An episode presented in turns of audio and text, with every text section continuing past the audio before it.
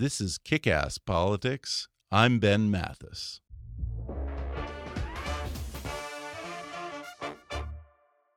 You've got mail. Remember that sound? Long before Google or Amazon or Skype, those three little words were our first introduction to the whole idea of a World Wide Web. It was the brainchild of Steve Case, the co founder and former CEO of America Online. In the very earliest days of the Internet, he anticipated that many people might view the concept of communicating through a computer as, well, impersonal. So he decided to add a welcoming voice to greet users and let them know when they received an email. It just so happened that one of his customer service team members had a husband who did voiceovers, and the rest, as they say, is history. Under Steve Case's leadership, AOL handled nearly half of all internet traffic at its peak and drove the worldwide adoption of a medium that has transformed business and society. AOL was the top performing company of the 90s and the very first internet IPO. And in 2000, Steve negotiated the largest merger in business history between the media giant Time Warner and the company he started. After retiring as chairman of AOL Time Warner, Steve Case co founded the DC based investment firm Revolution, where as chairman and CEO, he partners with the next generation of entrepreneurs to build businesses such as Zipcar, Sweetgreen, and others. He also fosters entrepreneurship through President Obama's Startup America partnership and the Case Foundation, which uses the internet and entrepreneurial approaches to strengthen society. In case you can't tell, entrepreneurship is kind of a big thing with Steve Case. He's written about it in his new book, Third Wave An Entrepreneur's Vision of the Future. In it, he envisions what he calls the third wave of the Internet's evolution, in which the so called Internet of Things becomes the Internet of Everything. In other words, the Internet is going to be so ingrained in every aspect of our lives that we won't even use the word Internet anymore. Today, Steve Case will talk about the business sectors that stand to benefit the most in the third wave and the key factors that will separate the successful startups from the failures. He'll explain why entrepreneurs in the third wave may have to accept that government will play a larger role in the next tech boom, and why disruptive industries won't necessarily spring up in Silicon Valley, but all over the country in places like Nashville, Detroit, and Kansas City. He'll reminisce about the early days of the internet and the lessons learned as he took AOL from an idea that no one even knew they wanted to the biggest merger in history. Coming up with Steve Case in just a moment.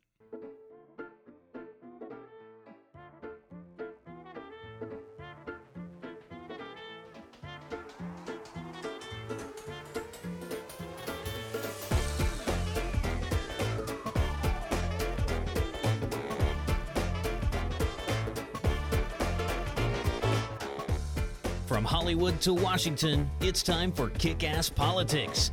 And now here's your host, Ben Mathis. I'm joined today by Steve Case. He's the co founder and former CEO of America Online and former chairman of AOL Time Warner. These days, he's chairman and CEO of Revolution, a venture capital firm that's funding the startups of what he calls the third wave of the internet. He talks about it in his new book, Third Wave An Entrepreneur's Vision of the Future. Steve Case, thanks for joining me. Great to be with you. Well, I enjoyed the book, and you didn't want to write just a regular old memoir. Right. And this is, as you say, part memoir, part manifesto, and part playbook for the future. The title is a nod to the futurist Alvin Toffler, who was the one who described kind of the three waves of societal evolution the agrarian economy, then the industrial revolution, and then he described the third wave, which was going to be the age of technology that Right. we're in right now. Now, you apply this term to the internet. So, explain what are the three phases or waves of the internet? Sure. But first, I, I should say I read that Alvin Toffler book, The Third Wave, when I was a senior in college in 1980. I was completely mesmerized by it. It really kind of he talked about what we now think of as the internet, but but 36 years ago when he when that book came out, it was still very futuristic, uh, and the notion of an electronic cottage and new ways to connect to people and access information I just thought his vision was very compelling. So that's that's really the path I've been on for nearly four decades now. Uh, after after reading that book, so I did, when I decided to finally write a book, uh, I decided to kind of you know give a nod to Toffler for inspiring me and open the book with sort of that, that the stories of how that that uh, you know that how impactful that book was for me. Uh, as you say, the Toffler view of the three waves was sort of the agriculture revolution, then the industrial revolution, then the technology revolution. You know, my my focus of the the three waves is more internet centric, and really the first wave of the internet was building the infrastructure. Uh, getting everybody connected. The second wave was building apps and services on top of the internet. And the third wave, which is really just beginning, uh, is integrating the internet in more seamless and pervasive ways throughout throughout our lives.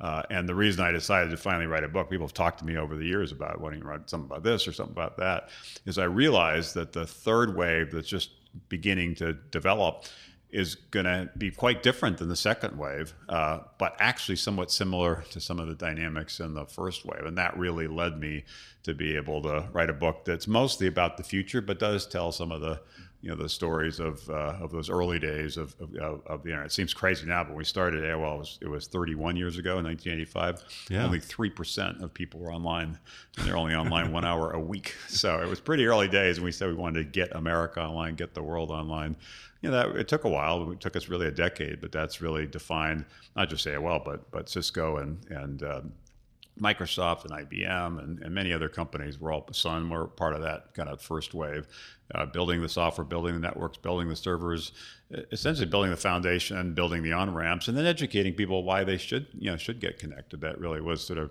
the consumer internet, sort of 1985 to 2000. That was sort of the, the, yeah. the, key, and that then set the stage for this app economy we've seen in the second wave: Twitter and Facebook and Waze and Snapchat, mostly apps uh, that have been riding on top of the internet, uh, and that's had a profound impact on our, our lives as well.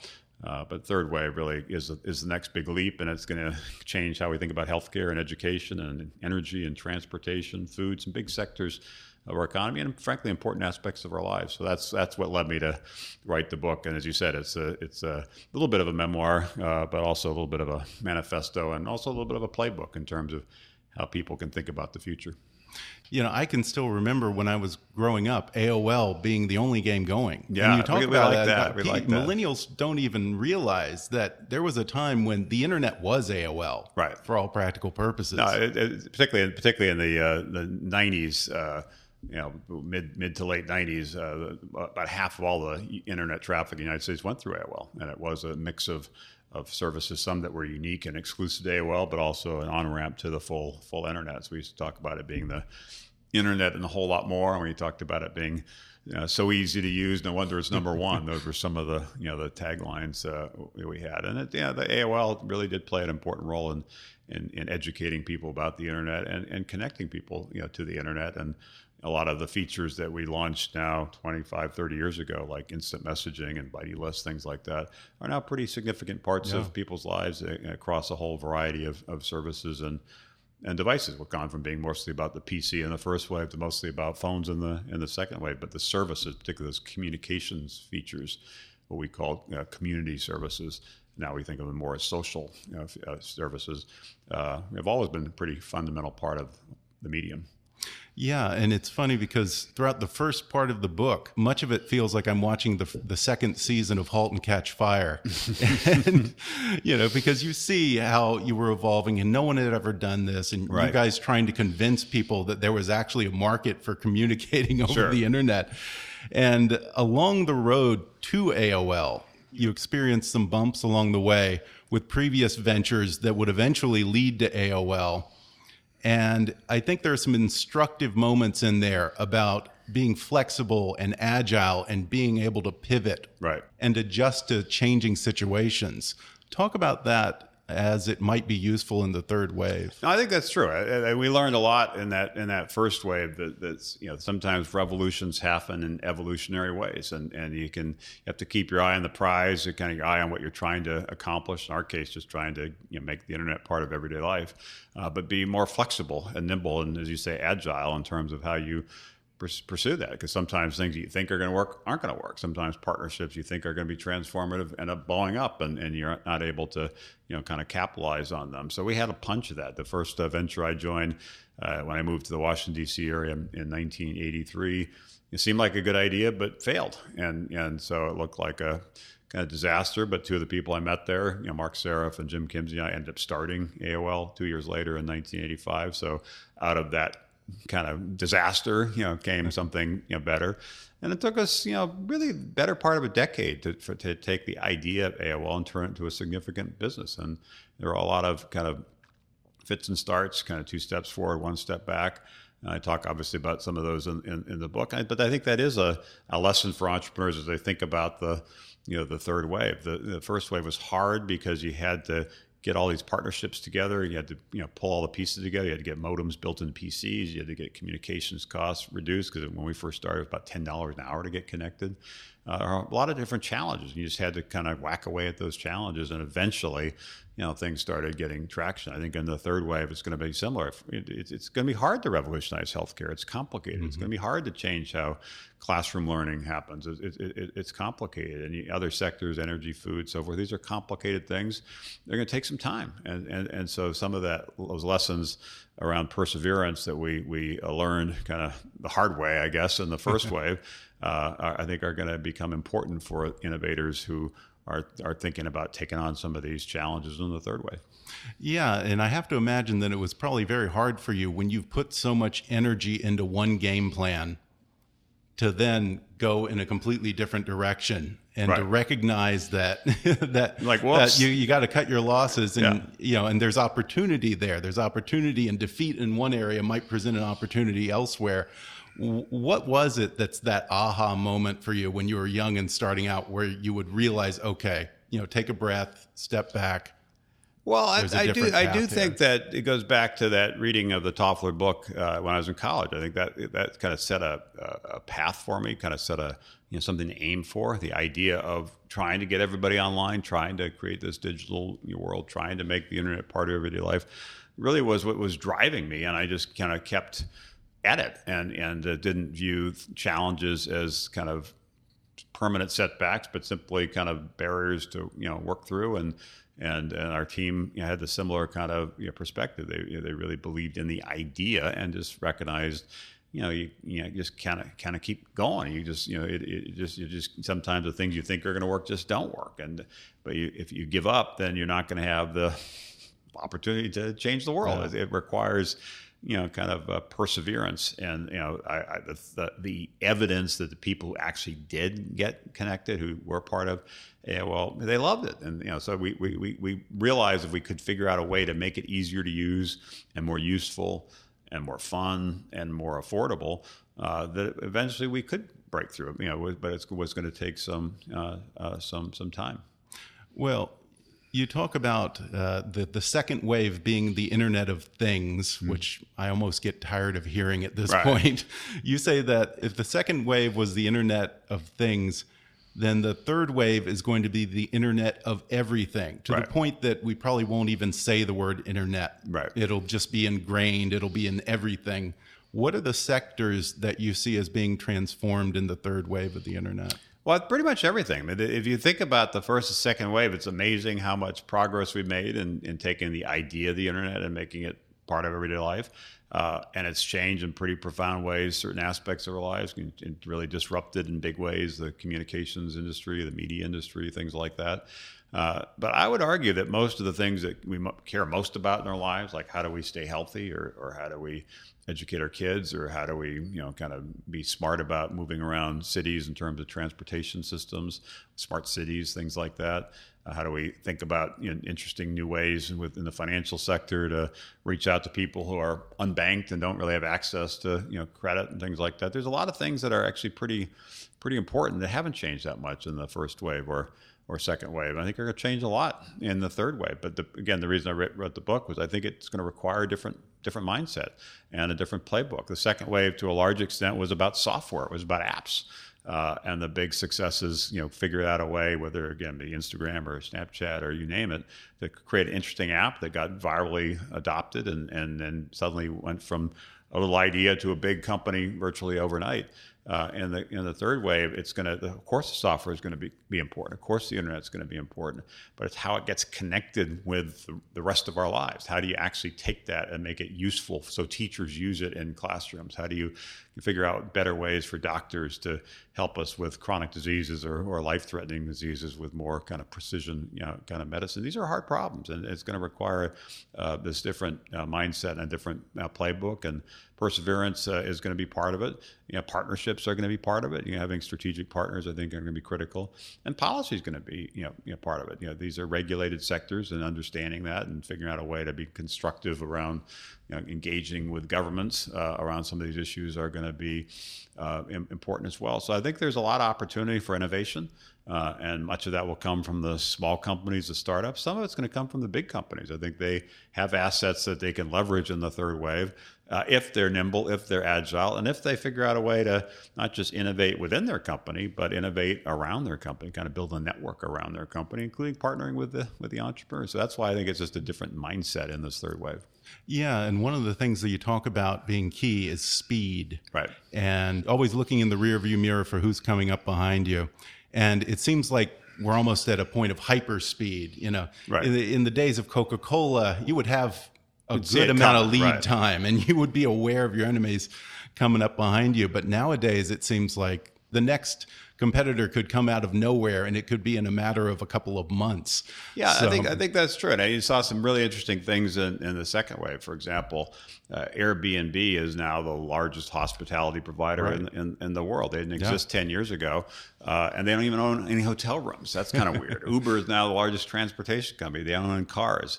Amazon's the largest retailer. They actually don't have stores. Facebook's the largest media company. They actually don't create content. So it's really interesting in, in, to see how this has played out over the this last decade in the second wave, and it's going to be similar in the in the, in the third wave. Is there big opportunities for uh, for change, but it's going to require a bit more more of this you know, mindset. Some of the things though are going to take longer. It's actually going to mm-hmm. you know, take longer to, to, to, and require more perseverance to be successful because of the systems challenges that some of these sectors have, like yeah. healthcare or or the school system. It's not just about dropping the app in the app store. It's much more complicated. Uh, so, real will require more you know patience and perseverance. But that's not to say that the big incumbents can't get complacent because they might get uh, surprised. A decade ago, Apple wasn't in the music business. Now they're the leader. You know, yeah. Google wasn't in the phone business. Now they're a leader. So these these these things can can can come out of nowhere and surprise you. And one of the examples that you bring up in here that I think is instructive for the third wave is you talk about uh, a point where AOL kind of pulled a fast one on your competitor Prodigy. Right.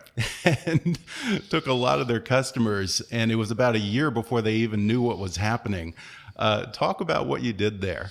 Well, Prodigy was a was a service uh, launched, I guess, 20, 25 years ago as a partnership. That's right. For IBM. anyone who doesn't yeah, exactly. IBM and Sears. Yeah, it's funny that we have to tell people. Prodigy? What's a Prodigy? uh, but uh, it was uh, IBM and Sears, two great American companies, basically uh, did a joint venture to try to be the leader in the consumer internet. Uh, launched a service called Prodigy. Spent one billion dollars to, to, to launch it. It's incredible. Um, and we were a little, little, company. We had raised one million dollars in our first round of financing. So it was uh, we, we, knew we couldn't kind of win in any kind of head-to-head combat. So we had to be clever and kind of have a more of a you know kind of guerrilla tactics. Uh, and uh, one of them was uh, Prodigy decided to sell essentially sponsored email, which is, you know, people, this before you know, things like that became popular. They basically said, we need to generate some additional revenue. We're going to sell you know, email access to our customers.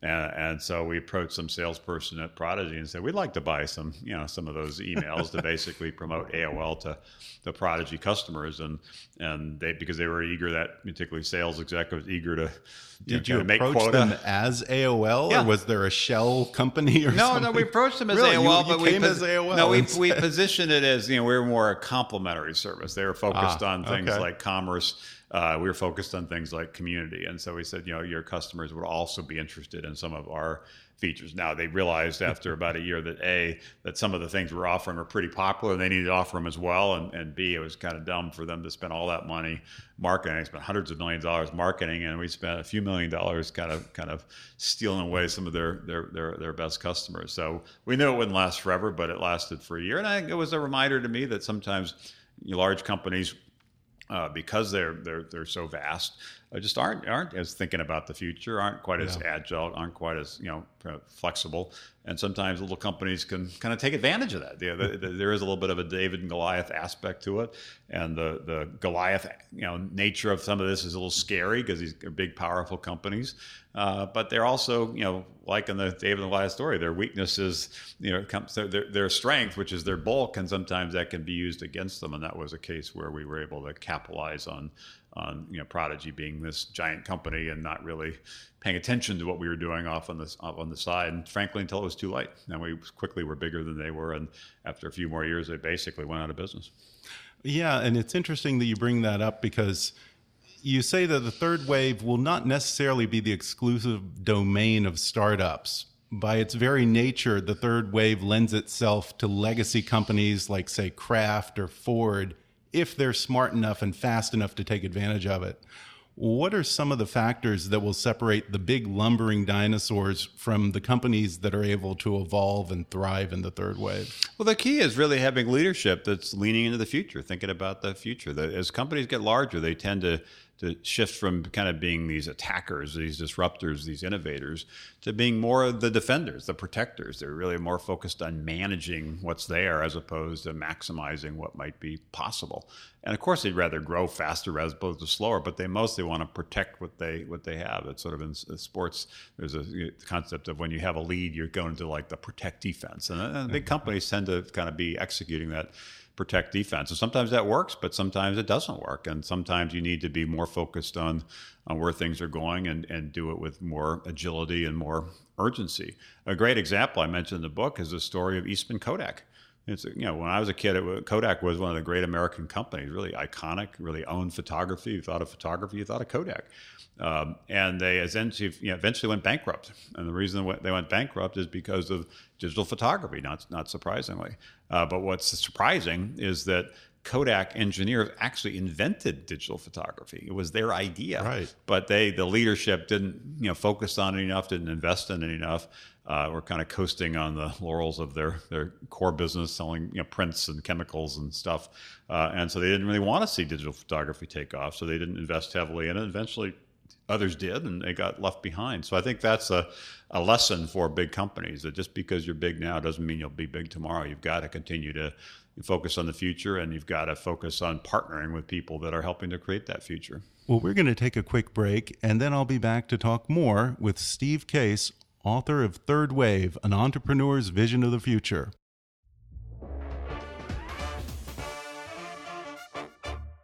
If you're interested in my conversation with Steve Case, then you'll enjoy his new book, The Third Wave An Entrepreneur's Vision of the Future.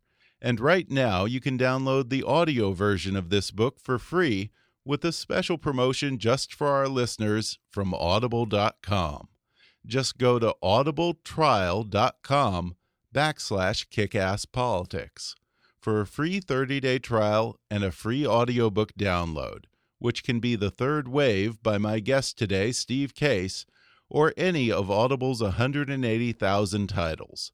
That's audibletrial.com backslash kickasspolitics. Or click on the sponsor link on our webpage to download the free audiobook of your choice. And now, back to the show. We're back, and I'm talking with Steve Case, the author of Third Wave An Entrepreneur's Vision of the Future.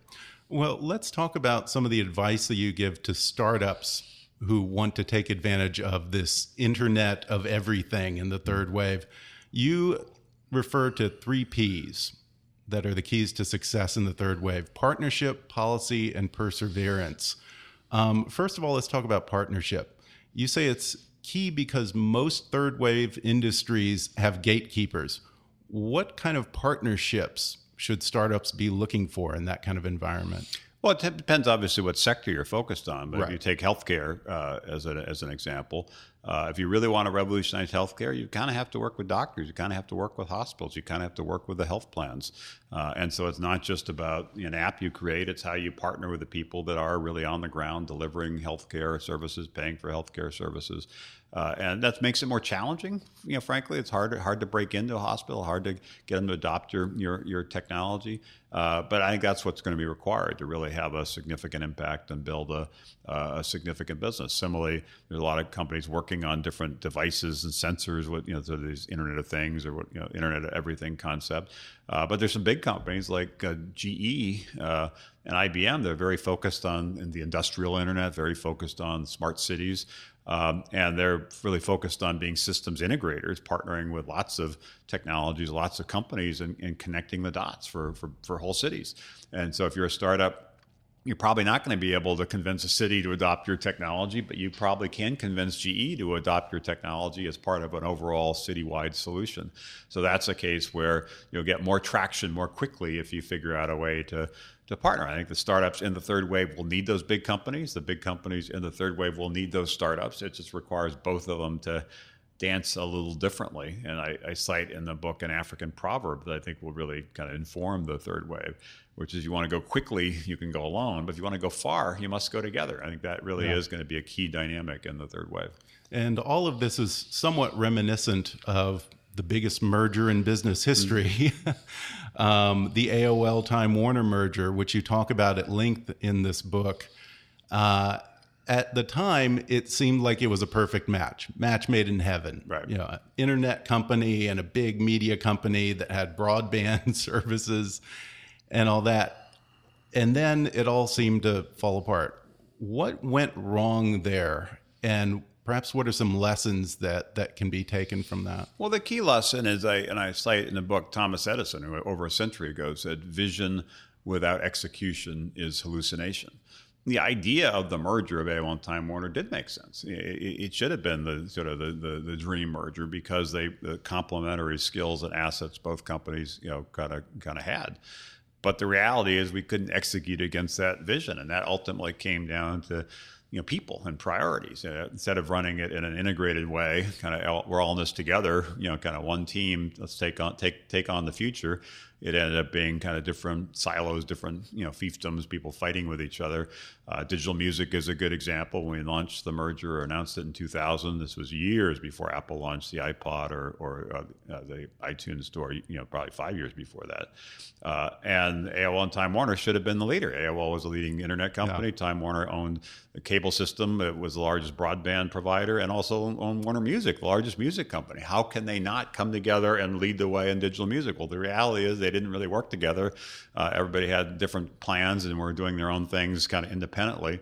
And so, what could have been a great opportunity to lead the way in digital music, or lead the way in digital video, or lead the way in many other sectors, you know, ended up being a kind of missed opportunity. So, the lesson for me, which is uh, I obviously discussed in the book, is it, it ultimately is is about people. It's ultimately about you know culture. If you have the right team working together in the right way, I think anything is possible. If you don't, nothing's possible. And we learned that sadly with the with that merger. Yeah, and I have to imagine it was kind of heartbreaking for you looking back when you talk in the book about how you wanted to buy Google Right. in the very early days, you wanted to buy Apple. You know, there were a lot of missed opportunities there that I guess were just the result of the Time Warner side just not getting it. You're not getting what the it- future it's, was. It's a there. mix of things, and and after you know, we, we, we did end up buying five percent of Google as part of a deal, and that ended up being a smart uh, uh, a thing. But uh, in retrospect, it would have been better to buy all of it. And and we toyed with the idea of some other you know mergers, uh, acquisitions, including when Apple was still kind of struggling. Steve Jobs had just gone back in, but hadn't really seen a resurgence yet. But there just wasn't a lot of interest in another you know, acquisition. And at the time, the perception was Apple was really just a personal computer kind of hardware company, and and you know, but they hadn't really been that successful in software or services yet.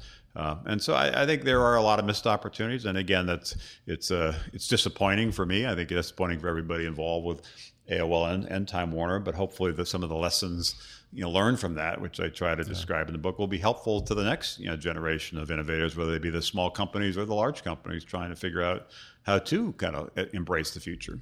Well, the second P that you talk about as one of the keys to success in the third wave might be anathema to many free market Ayn Rand type entrepreneurs out there, but you say that the third wave companies are going to have to get along with the government and accept regulation or die.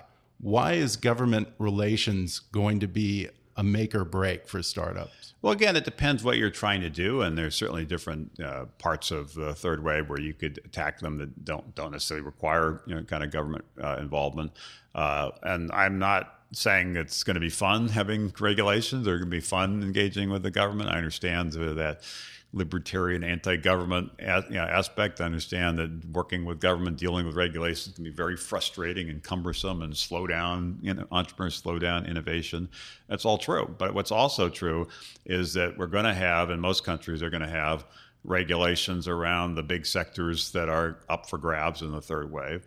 Uh, and there are going to be things, for example, in the food sector, to make sure the the food our kids eat at school is to not going to make them sick, or the drugs our parents take isn't going to kill them, or that the drones flying in the sky or the autonomous driverless cars on our roads are not going to create havoc in our in our our communities. That's just the nature of the innovation that's possible in the third wave. So understanding that and and saying that part of the success of, of the innovators in the third wave is integrating that policy aspect into their their thinking is going to be important. It's not going to be just about the software. It's going to also be about understanding the you know the policy and figuring out ways to create the right kind of partnerships. And the uh, people who understand that are going to be successful. The people don't probably won't be. And that's part of the reason I wrote the book because I realized that the the first wave was really made possible by those you know three P's: the the importance of partnership, the importance of, of, of policy, the importance of perseverance. Less so in the second wave. You know, basically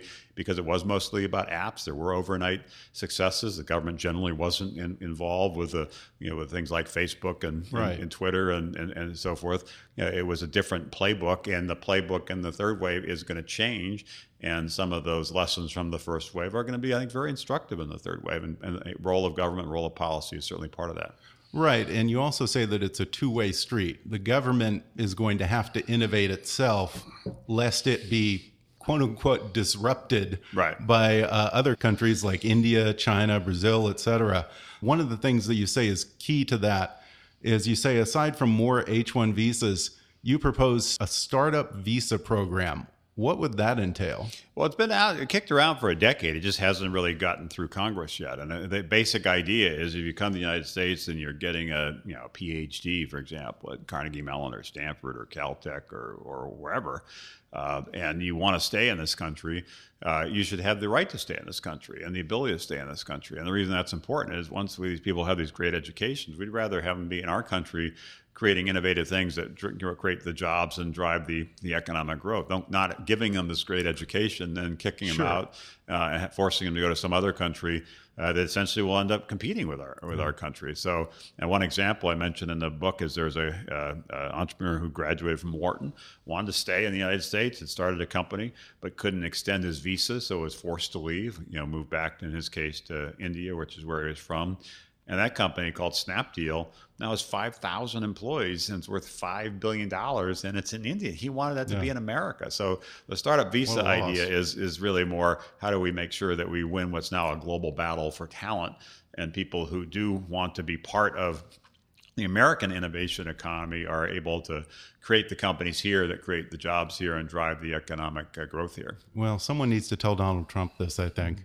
well, I, I kind of stay out of the politics side, but I do recognize immigration is super complicated and super emotional. There are many, many facets to it. But in this particular instance, once we get through the presidential election, whoever is in the White House come come January, I hope they do put these issues around making sure we remain the most innovative, you know, entrepreneurial nation first and foremost. And immigration is one part that needs that needs uh, attention. Well, yeah, and you also say that politicians need to distinguish between small businesses and startups. Why is that distinction so important? Well, I think that folks in uh, in government, whether it's um, Sacramento or Washington D.C. or Brussels or, or what have you, generally have this view that business is sort of monolithic. It's sort of like this the marketplace.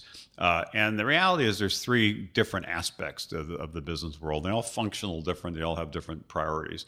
One are the small businesses that are that are basically the, the the, restaurants and dry cleaners, sort of the main street businesses, which actually are very important and in aggregate account for a lot of jobs, but don't account for a lot of net job growth. One restaurant mm-hmm. might open, another restaurant might might close, but net net it doesn't generate a lot of jobs. Some of the big companies, the Fortune 500 companies, don't generate a lot of net jobs. Some are growing, some are declining. As a group, it's relatively static the data and the Kauffman Foundation tracks it says all the real job growth is coming from these young high growth startups. And so if you want to create more jobs, you want to drive more growth, you got to make it easier for more entrepreneurs in more places with, with various ideas to have a shot. And, and you need to level the playing field so everybody has a, has a shot. That's the best way to kind of move the uh, country forward. Yeah, and politicians, they love to talk about small businesses. That's kind of one of those buzzwords right. that they love to throw into speeches, but you don't hear them talking about startups and innovation quite as much. No, it needs more attention. Even the presidential debates on both sides this year, there've been you know hundreds of dozens of debates, hundreds of questions. Very few are these issues around innovation, and entrepreneurship. I think that's uh, disappointing. Hopefully, that will change as we head to November. Yeah. Well, before we go, let's talk about that last P, perseverance. AOL would not have been born into existence were it not for you and your team's perseverance. What do you have to say to those ambitious young people, those millennials who are getting ready to start up a, a, business of their own in the third wave here? Well, obviously, anybody wants to create any business and, and do something entrepreneurial. I, I, I celebrate, I, I support. But I hope the next wave of entrepreneurs really are focused on important aspects of our lives, things we've talked about in the, in the, the opportunities in the third wave, like improving education, improving healthcare, or energy, or transportation or food, and recognize there are going to be harder problems to solve. They are going to require more perseverance. They are going to require more partnerships. They're going to require more engagement in, in policy, but they're important. They're important you know, challenges to, to, to address. And I, I hope they bring a, a, a perspective while they're trying to build a company that's profitable. That's also a company that has impact, that has purpose, what some people call impact investing. I think that aspect's important.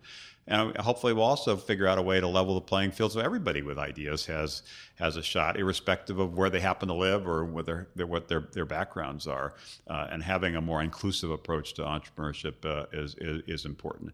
Uh, but if you if you're going to attack a big problem, you, you, it, it's a you know, you're going to have to persevere. It's it's likely yeah. not going to be an overnight success, and that was certainly the lesson for us with AOL. It was yeah. it took us really ten years before we finally you know, broke through, and we stuck with it, and eventually things kind of moved in in the right direction, and we were able to become you know the best performing stock of the 1990s. We went from a market value when we went public in 1992 to, of 70 million dollars to 160 billion dollars eight years later. So that proves wow. that if you stick with it, uh, eventually things can really take off, and eventually you can build a significant, valuable you know, enterprise that also improves the you know the world. That was my lesson from AOL. That was my lesson for the in the first wave, and hopefully this book, the third wave, will help inspire the next generation of entrepreneurs to take on the next big problems in yeah. in, in society and create the next big iconic companies uh, that that really can can uh, can change the world. But they're going to only be successful, in my opinion, if they they really embrace those those three P's around uh, partnership and policy and perseverance and you don't have to necessarily go to Silicon Valley anymore. You do not. You do not. That's a whole chapter called uh, "Rise the Rest." Regional entrepreneurship is really going to take off in the in the third wave. So if you want to be in California, New York, or Massachusetts, good for you. But if you want to be in some other part of the country, indeed some other part of the world, you're going to see much more innovation uh, in those places in the third wave. Good deal. Well, the book again is called Third Wave an Entrepreneur's Vision of the Future by Steve Case. Steve, thanks for joining me. Thank you. It was a lot of fun. Thanks again to Steve Case for coming on the show.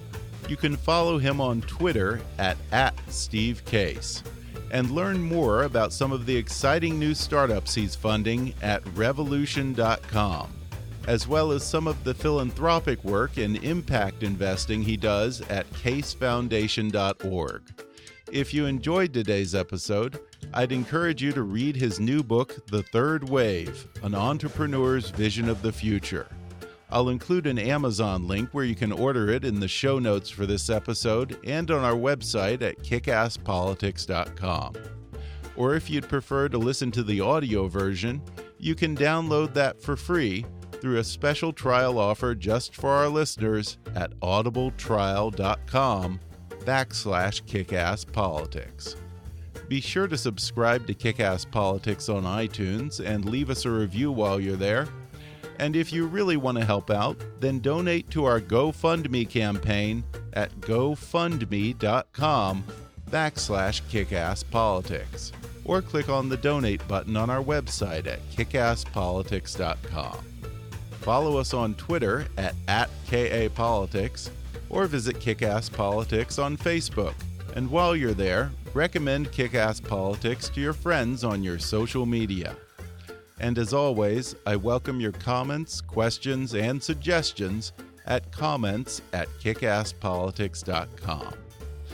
On the next podcast, I'll talk with Stephen McAndrew, head of emergency operations for the International Federation of Red Cross and Red Crescent Societies in Geneva, about his experience on the front line of some of the biggest disasters of the past two decades, including the super typhoon that hit the Philippines in 2014, the Ebola outbreak in Sierra Leone, and most recently, confronting a very different sort of disaster as the head of emergency operations for the Syrian refugee crisis. Coming up with Stephen McAndrew on the next podcast. But for now, I'm Ben Mathis, and thanks for listening to Kick Ass Politics.